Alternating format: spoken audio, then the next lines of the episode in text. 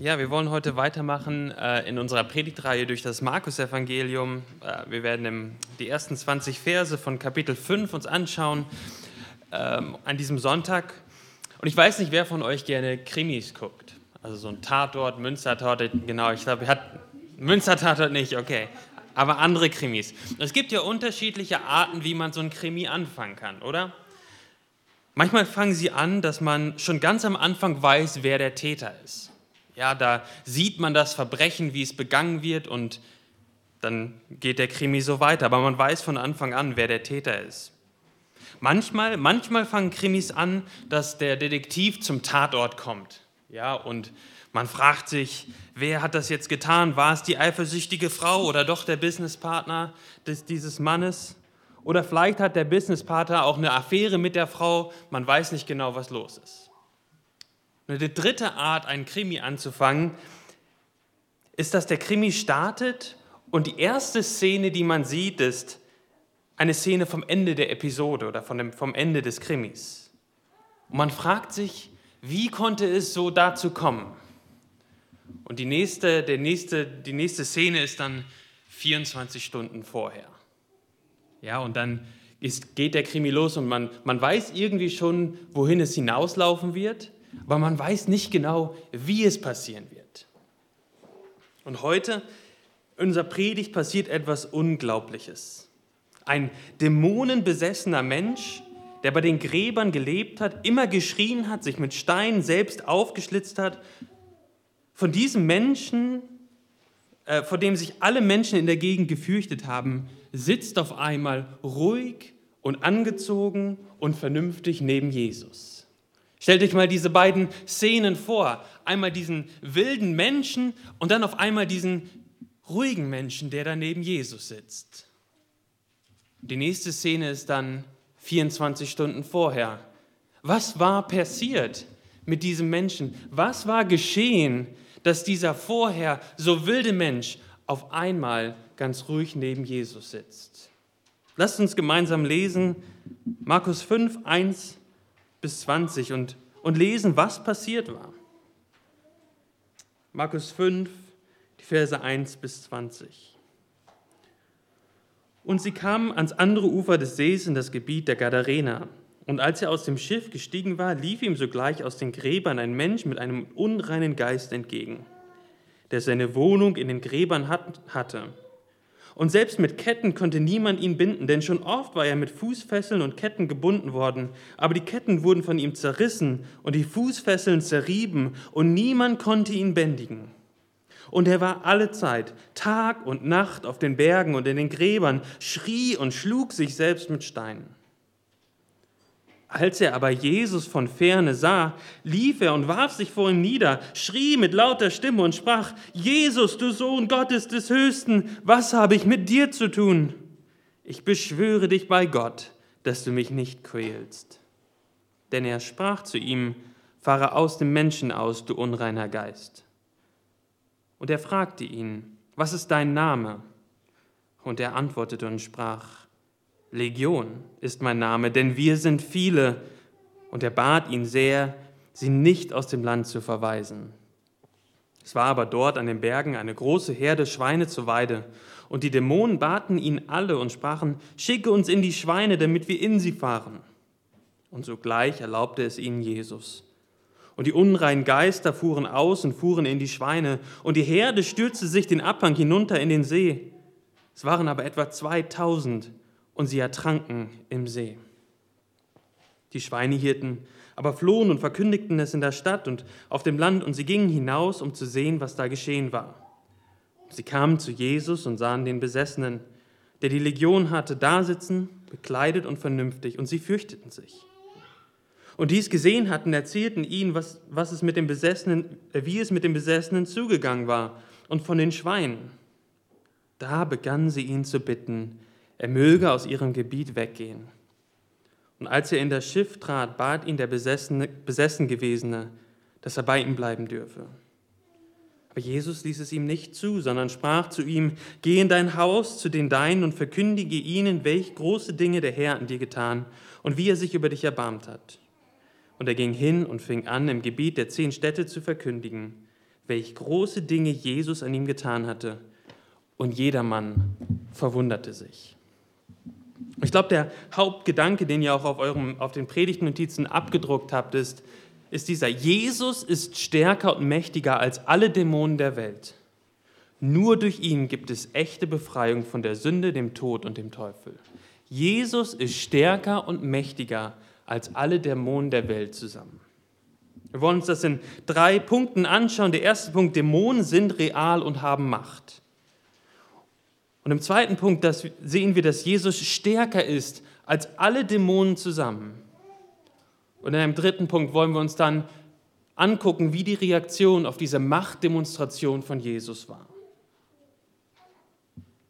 Das Erste, was wir hier in unserem Text sehen, ist, dass Dämonen real sind und Macht haben. Sie kommen also aus, dieser, aus dem Boot, die Stillung des Sturms war passiert und sie kommen an das andere Ufer, in dieses Gebiet der Gadarener. Und dieses Mal waren keine Menschenmassen da die ihm zugejubelt haben. Im Gegenteil, es wartete Gefahr. Ein gefährlicher Mann mit einem unreinen Geist kommt ihnen entgegen. Und dieser unreine Geist und dieser Mann mit diesem unreinen Geist wird uns beschrieben in diesem Text. Und dort merken wir, dass Dämonen real und mächtig sind. Wir, wir wissen nicht genau, wie dieser Mensch in diese Lage reingeraten ist. Wir wissen nicht, wie er die Dämonen bekommen hat. Und das ist, glaube ich, auch nicht der, das Anliegen des Textes, dass wir jetzt darüber nachdenken, wie das passiert ist. Die Tatsache ist, dieser Mensch ist so eingenommen von den, von den Dämonen, dass er seine Identität als Mensch vollständig verloren hat. Er ist lebendig tot. Woran sehen wir das? Schauen wir nochmal in den Text, in, in Vers 3, dort wird beschrieben, wo er gewohnt hat. Er hatte seine Wohnung in den Gräbern. Und damals hatten die äh, keine Bodengräber, sondern es waren wahrscheinlich Höhlen, eine Art, Art Höhlen. Und es ist interessant, dass der Text sagt, er hat nicht auf dem, er hat auf dem Friedhof gelebt. Das wäre ja schon komisch genug. Aber er hat in den Gräbern gelebt. Also er war lebendig tot. Er hat zwar noch gelebt, aber er trotzdem in den Gräbern geschlafen oder in den Gräbern gelebt. Vers 4 sehen wir, was für eine Kraft diese Person hatte durch diesen unreinen Geist, durch die Dämonen. Man konnte ihn nicht bändigen. Er hatte übermenschliche Kraft. Er hat Ketten zerrissen und Fußfesseln zerrieben. Niemand konnte ihn bändigen. Und dann in Vers 5 lesen wir, dass er Tag und Nacht auf den Bergen war und schrie und sich selbst mit Steinen verletzt hat.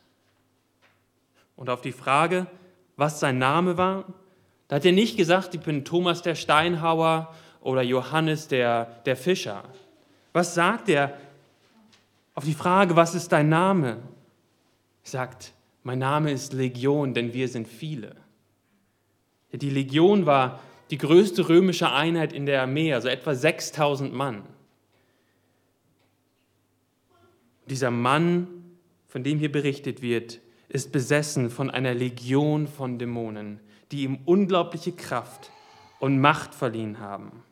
Und es gibt keinen Ausweg für diesen Mann aus dieser Situation. Es gab keine Hoffnung für ihn.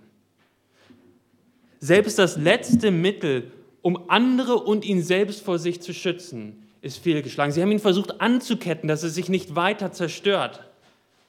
Aber er hat die Ketten zerrissen und die Fußfesseln zerrieben. Er war ganz im Bann der Dämonen und diese, diese Wesen, diese Dämonen haben ihm eine Macht verliehen, die kein Mensch bändigen konnte. Und ich glaube, das Erste, was wir hier lernen können, ist, dass Dämonen real sind und mächtig sind. Ja, wir, wir leben in einer Kultur, in der übermenschliche, übernatürliche Dinge sehr skeptisch gesehen werden.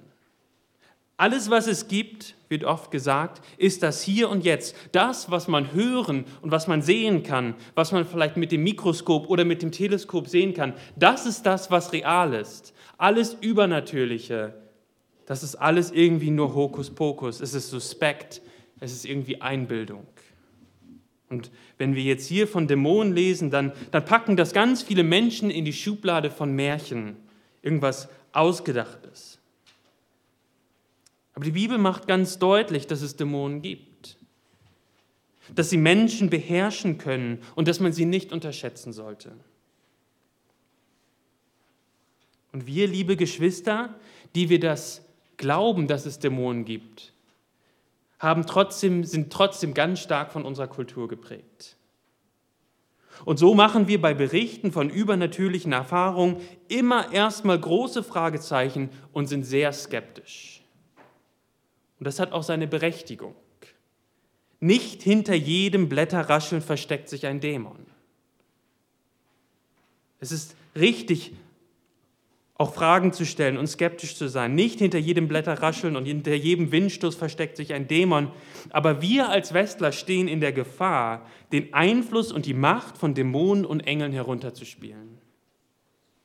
Das heißt, in unserem Bestreben, nicht in das eine Extrem zu fallen und hinter jedem Baum ein Dämon zu, zu sehen, sind wir auf der anderen Seite des Pferdes runtergefallen und denken kaum oder gar nicht mehr nach dass es diese Wesen gibt und dass sie Macht haben.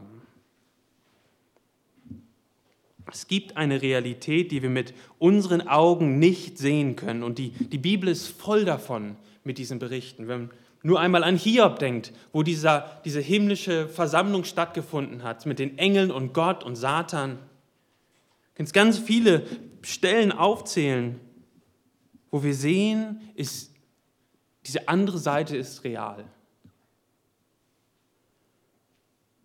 Und wenn das wahr ist, wenn es Dämonen gibt und wenn sie mächtig sind, dann lasst uns die bösen Engel und die Dämonen nicht unterschätzen. Sie sind real und haben Macht.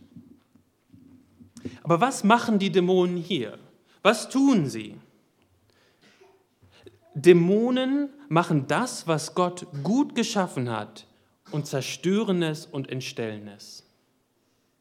Hier war ein Mensch, der im Ebenbild Gottes geschaffen wurde. Und was machen die Dämonen aus ihm? Sie machen aus ihm fast ein Tier. Das Ebenbild Gottes wird zerstört von den Dämonen. Und das ist das, was die Dämonen und der Satan tun. Sie zerstören und entstellen das, was Gott gut geschaffen hat.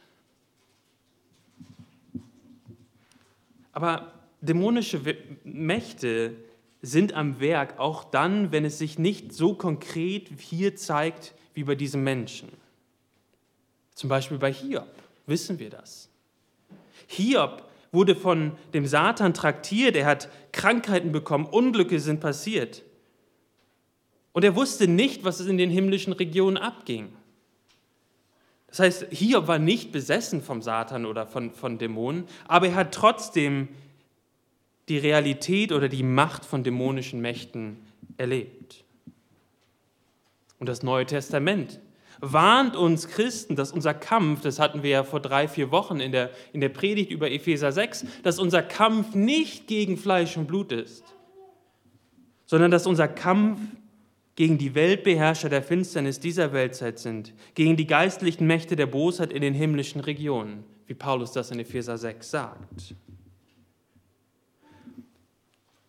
Und wenn die dämonischen Mächte besonders das, was Gott geschaffen hat, angreifen und versuchen zu, äh, zu zerstören, dann hat die Gemeinde Christi ein besonderes Fadenkreuz des Satans auf dem Rücken. Die Gemeinde ist ein Werk Gottes. Gott hat die Gemeinde geschaffen. Und es gibt für den Gegenspieler Gottes nichts Schlimmeres, als dass sich Menschen zur Ehre Gottes Sonntag für Sonntag treffen, um ihm die Ehre zu geben. Dass wir zusammenkommen und Gott anbeten, zusammen unsere Sünden bekennen, um wieder neu Kraft und Freude und Frieden im Kreuz von Jesus Christus zu finden. Das ist etwas, was ihm überhaupt nicht gefällt. Da ist etwas, was Gott geschaffen hat. Und deswegen will er, versucht er es auch zu zerstören kannst über ganz, ganz viele verschiedene Dinge nachdenken, wie das auch jetzt in der Anwendung stattfindet, ähm, auf, auf, auf die Gemeinde, aber ich möchte nur, nur eine Sache rausgreifen. Überall, wo Menschen sind, zusammenkommen, auch Christen, wo Christen zusammenkommen, kann der Satan uns gegeneinander ausspielen, um die Uneinheit der Gemeinde zu gefährden, oh, um die Einheit der Gemeinde zu, zu gefährden. Uneinheit zu sehen, das zu schwächen, was doch eigentlich in Christus eine Einheit ist. Da hat der oder die mich vielleicht nicht respektiert oder etwas Falsches gesagt oder etwas in einem falschen Ton gesagt. Und Uneinheit kann hineinkommen in eine Gemeinschaft, die doch eigentlich von Liebe und Einheit in Christus gekennzeichnet ist. Da gibt es Spaltungen in Gemeinden, wo politische oder gesellschaftliche Ansichten die Liebe zu der Gemeinde übertrumpfen. Wo ich bereit bin, meine Geschwister nicht mehr aufopferungsvoll zu lieben und zu ehren, weil sie meine Ansichten zu bestimmten Themen nicht teilen. Und wir müssen aufpassen. Ich muss aufpassen. Jeder von uns muss in seinem Herzen aufpassen, dass nicht dort eine, eine Wurzel der Uneinheit aufwachsen, aufwächst. Dass wir es, wenn wir es merken in unserem Herzen, dass wir es, dass wir es vor Gott bekennen und offenlegen und die Einheit der Gemeinde in Christus schützen.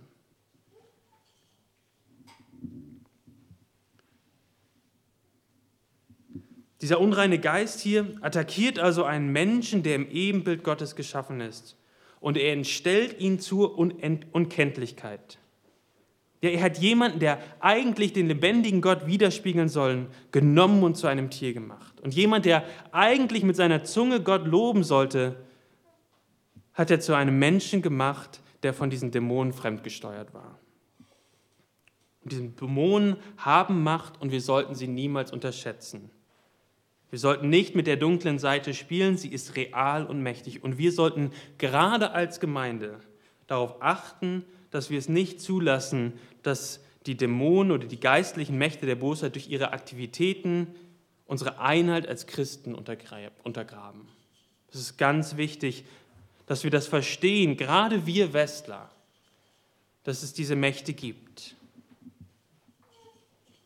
Aber das ist ja nur die eine Seite dieser, dieses Berichtes, dass die Dämonen mächtig sind. Das, was wir dann in dem zweiten Punkt sehen, ist, dass Jesus stärker ist als alle Dämonen zusammen. Jesus, Jesus hat die absolute Kontrolle über diese Dämonen. Es ist kein Kampf unter Gleichstarken. Es ist kein, kein Gleich, Kampf auf gleicher Ebene, wo, sondern es ist ein, ein ungleicher Kampf. Ein Kampf, wo das Ende schon am Anfang klar ist. Nicht alle Dämonen zusammen können vor Gott auch nur einen Hauch einer Chance haben. Sie müssen sich vor Jesus unterordnen und ihm gehorchen. Und sie wissen schon am Anfang, dass ihr Ende vorherbestimmt ist. Wo sehen wir das in dem Text? Lasst uns noch mal gucken ab Vers, Vers 6. Dieser Dämon, dieser dämonenbesessene Mann kommt, sieht Jesus von ferne und lief zu ihm. Und was macht er? Er überfällt ihn nicht, wie er vielleicht andere Menschen überfallen hat. Nein, was macht er? Er fällt vor Jesus nieder. Er geht auf seine Knie. Und dann anerkennt er die Allmacht Jesu in Vers 7 wo er sagt mit lauter Stimme, Jesus, du Sohn Gottes des Höchsten, was habe ich mit dir zu tun? Ich beschwöre dich bei Gott, dass du mich nicht quälst. Er anerkennt die Allmacht Gottes und, und, und, und müssen ihn fragen, müssen ihn, ihn beschwören oder ihr anfragen, dass er sie nicht quält. Sie wussten, dass dieser Jesus die Allmacht hat dazu. Und so kommen sie zu ihm und versuchen ihn zu überzeugen, dass er das nicht tut. Und wir wissen dann aus Vers 8, warum sie das getan haben, warum sie da das zu Jesus gesagt haben. Sie haben es gesagt, weil Jesus ihnen, weil Jesus den, den Dämonen gesagt hat, fahrt aus, fahre aus, du unreiner Geist. Jesus hatte die, die Befehlsgewalt über diesen unreinen Geist. Und es ist ja interessant dann, die Dämonen treten nicht zur Flucht an. Es ist nicht wie eine geschlagene Armee, die wegrennt. Wie, wie, geht der, wie gehen die Dämonen raus aus diesem Menschen? Sie müssen ihn um Erlaubnis fragen. Jesus hat eine solche Macht, dass die Dämonen nichts machen können, ohne dass Jesus ihnen die Erlaubnis gibt.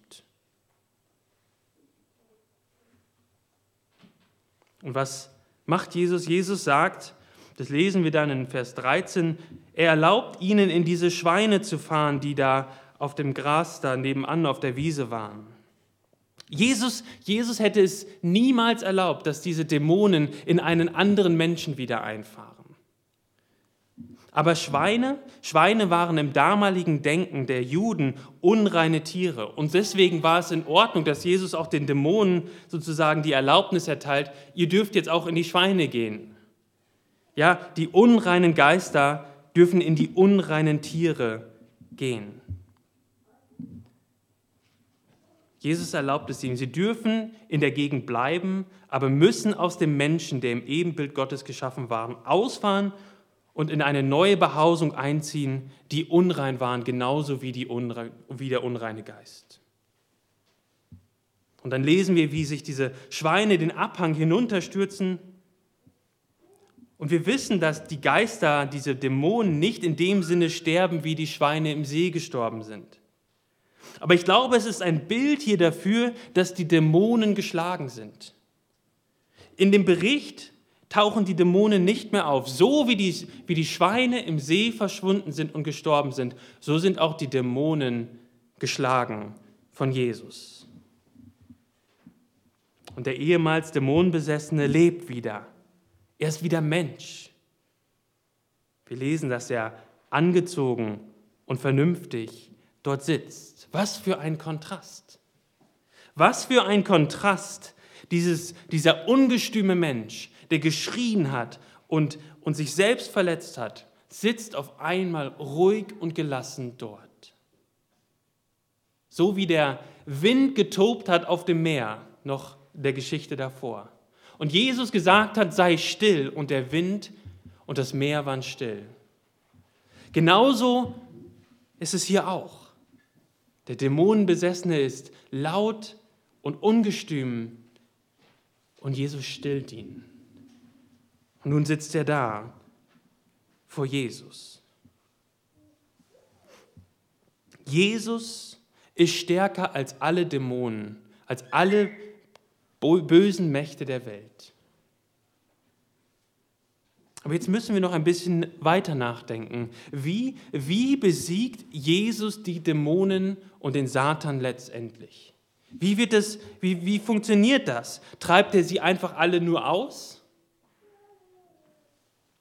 Nun, wenn wir die Bibel weiter lesen im Neuen Testament und wir haben eben aus dem Kolosserbrief schon etwas gehört, dort, dort lesen wir, und ich lese uns das nochmal vor aus Kolosser 2, besonders die, die Verse 14 und 15. Und er hat die gegen uns gerichtete Schuldschrift ausgelöscht, also Jesus hat die Schuldschrift ausgelöscht, die durch Satzung uns entgegenstand und hat sie aus dem Weg geschafft. Wie hat er die Schuldschrift, die gegen uns aufgrund unserer Sünden gegen uns stand, wie hat er sie ausgelöscht?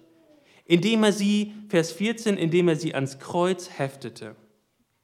Und dann kommt in Vers 15, als er so die Herrschaften und Gewalten entwaffnet hatte, stellte er sie öffentlich an den Pranger und triumphierte über sie an demselben. Wie hatte Jesus dem Satan die Zähne gezogen?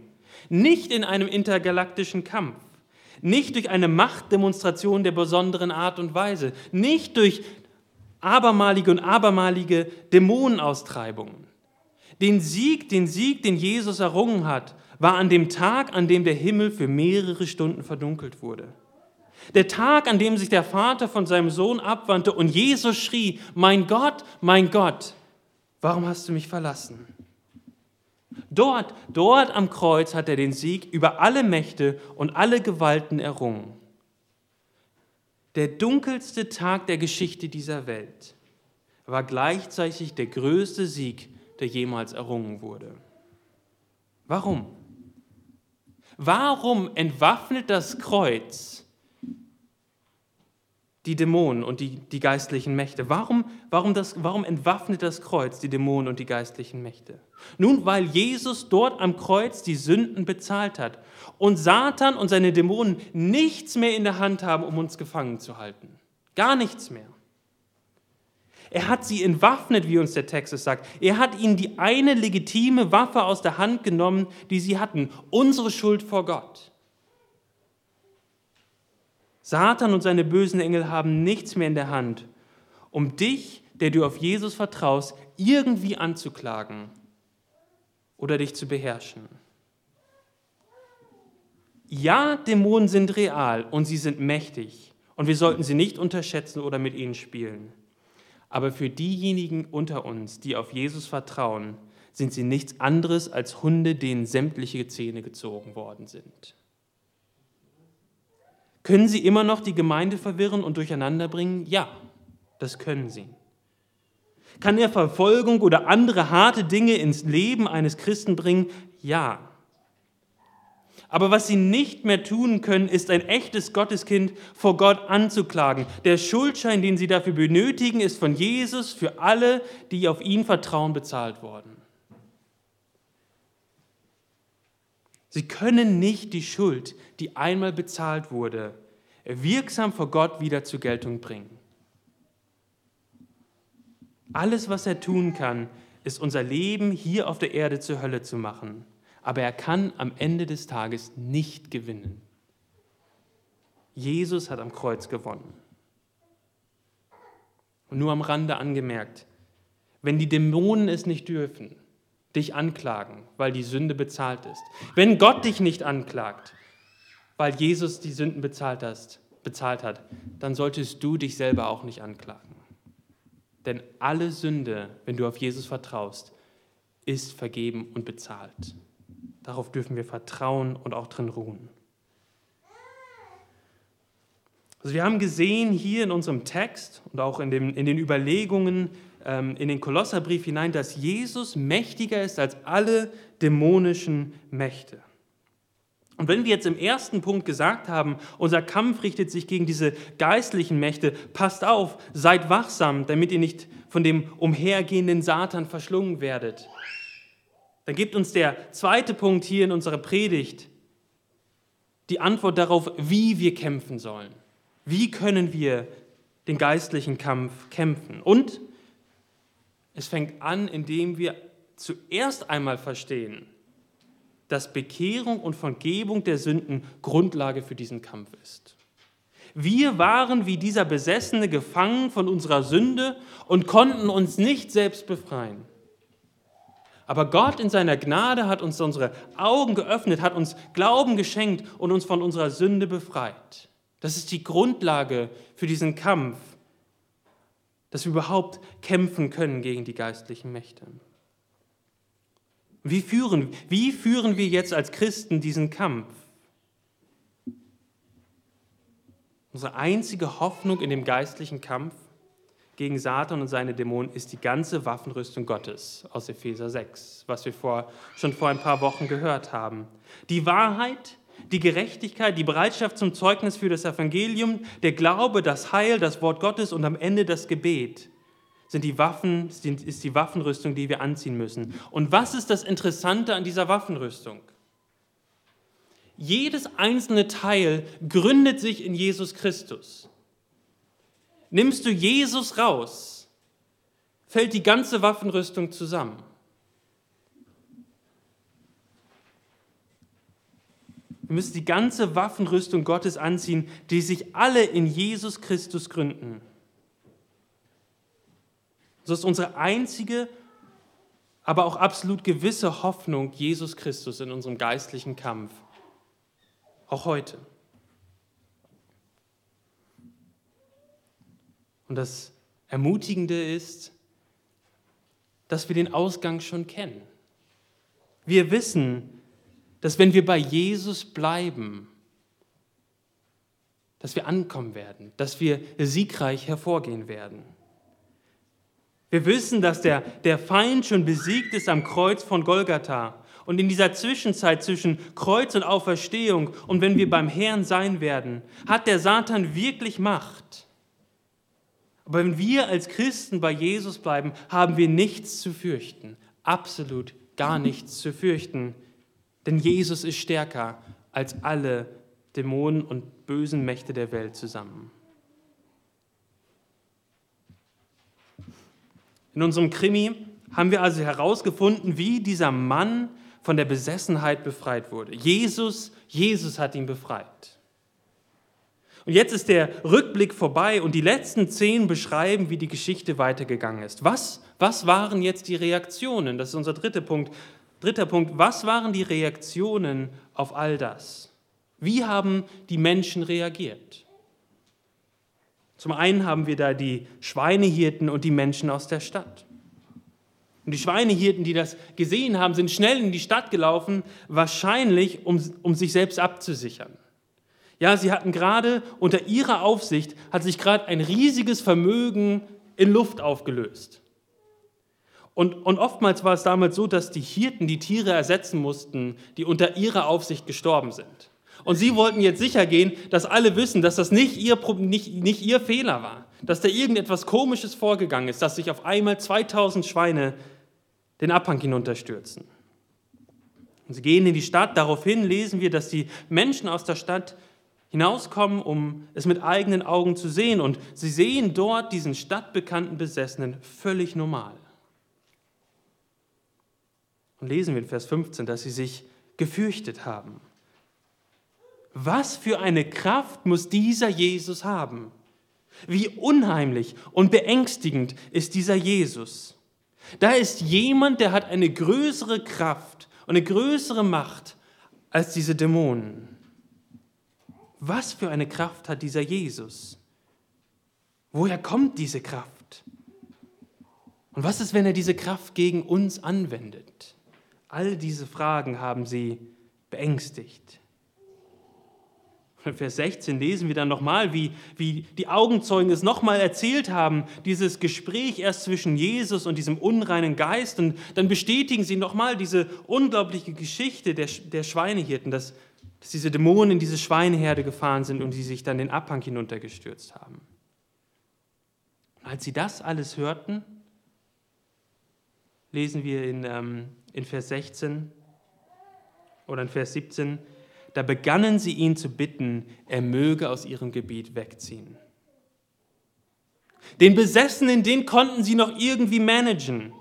Er hatte zwar dieses Gebiet terrorisiert, man konnte ihn mit Ketten nicht bändigen, er war gefährlich, aber war auch irgendwie fernab in den Gräbern und auf den Bergen und hat die ökonomischen und gesellschaftlichen Gegebenheiten nicht großartig beeinflusst. Er war halt der Besessene, der in den Gräbern und auf dem Berg war. Aber dieser Jesus, den können sie nicht einschätzen. Er hat alle Macht der Welt, die Dämonen gehorchen ihm. Er hat dafür gesorgt, dass die Besitzer der Schweine ein Vermögen verloren haben. Und was ist, wenn er diesen wieder einen Dämon austreibt und wieder 2000 Schweine den, den Abhang hinunter, hinuntergehen? Was ist dann mit unserem Vermögen? Was ist, wenn sich dieser Jesus gegen uns wendet? Und so haben sie Angst vor dieser unvergleichlichen Macht, die da ist in Jesus. Und sie haben Angst vor wirtschaftlichen Verlusten. Wie ist das bei uns hier? Hast du Angst, dass wenn du an Jesus glaubst und ihm vertraust und er in deinem Leben ist, dass er dir etwas wegnehmen könnte? etwas wegnehmen könnte, was du als wertvoll und notwendig betrachtest? Es ist durchaus möglich, dass Gott von uns etwas fordert oder uns etwas wegnimmt, wovon wir denken, dass wir es unbedingt nötig haben. Aber ich möchte uns ermutigen, dass wir nicht so sind wie die Menschen hier aus der Stadt, die Jesus wegschicken und sagen, ich will, wir wollen nichts mit dir zu tun haben. Uns sind unsere Schweine wichtiger.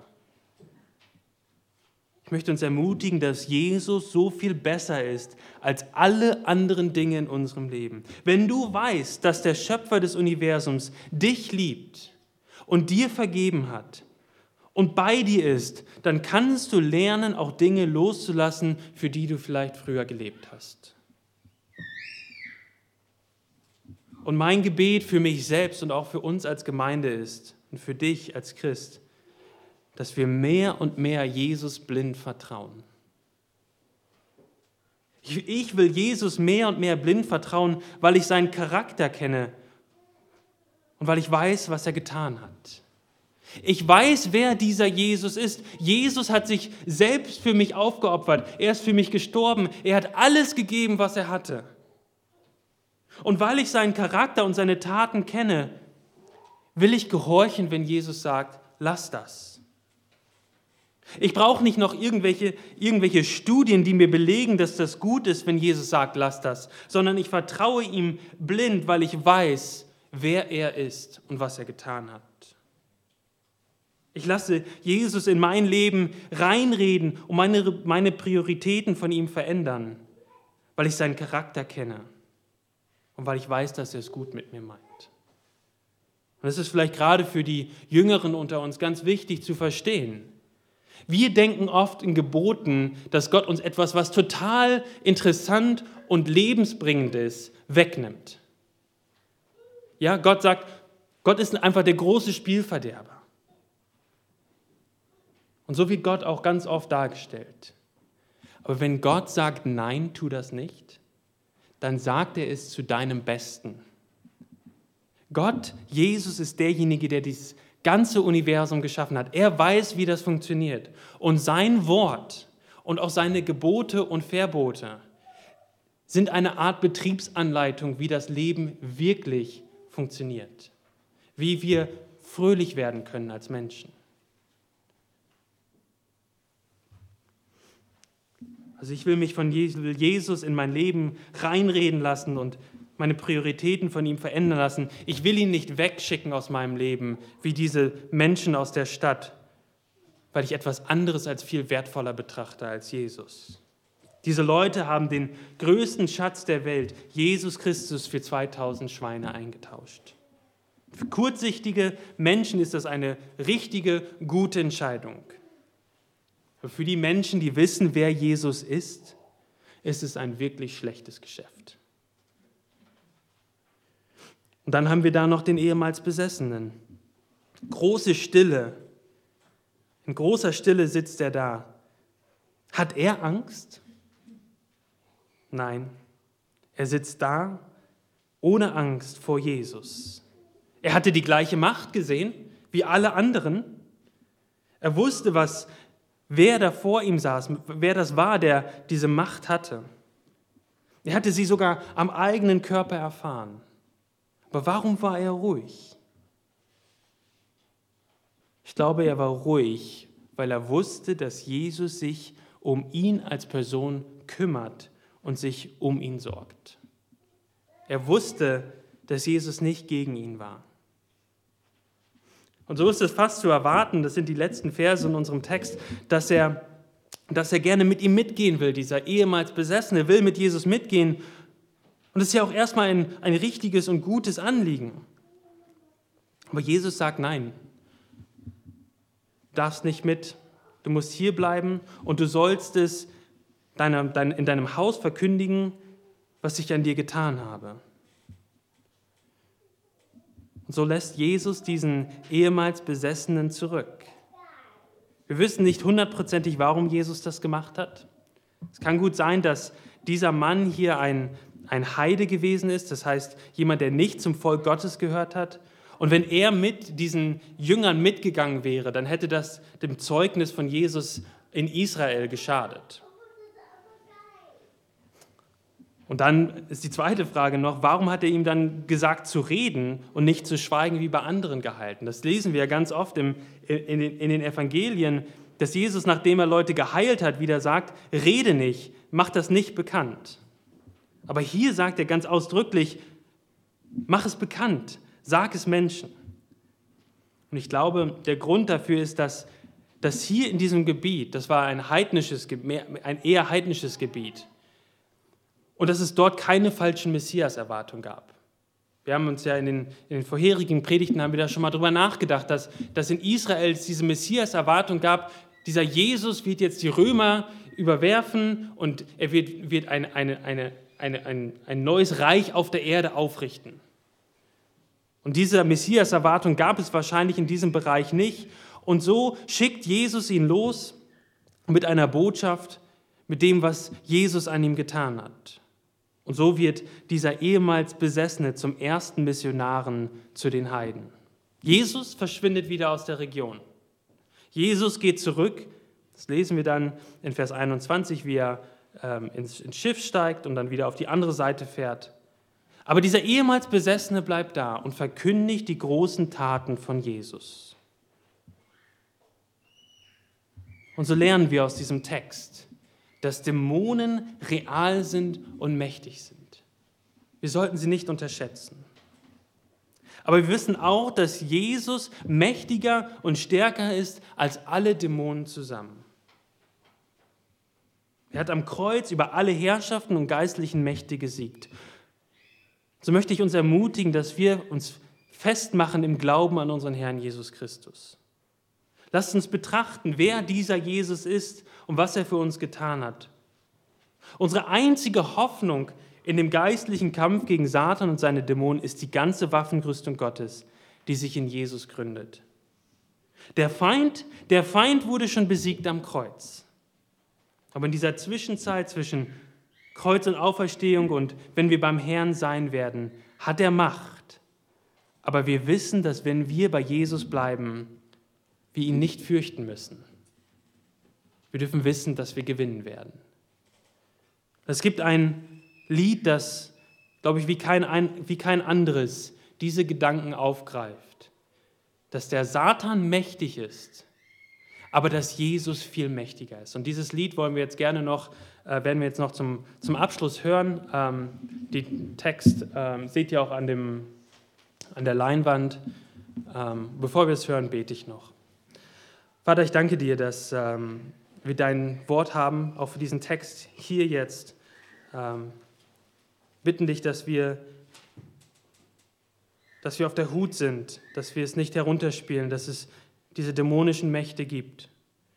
Und wollen dich ganz besonders für uns als Gemeinde bitten, dass, dass du uns stark machst im Evangelium, im Glauben, dass wir den Angriffen gerecht oder dass wir den Angriffen widerstehen können. Und bitte ich dich, dass wir darüber staunen, über dich, Jesus, wer du bist, dass du derjenige bist, der, der alle Macht hat und dass wir bei dir sicher sind. Amen.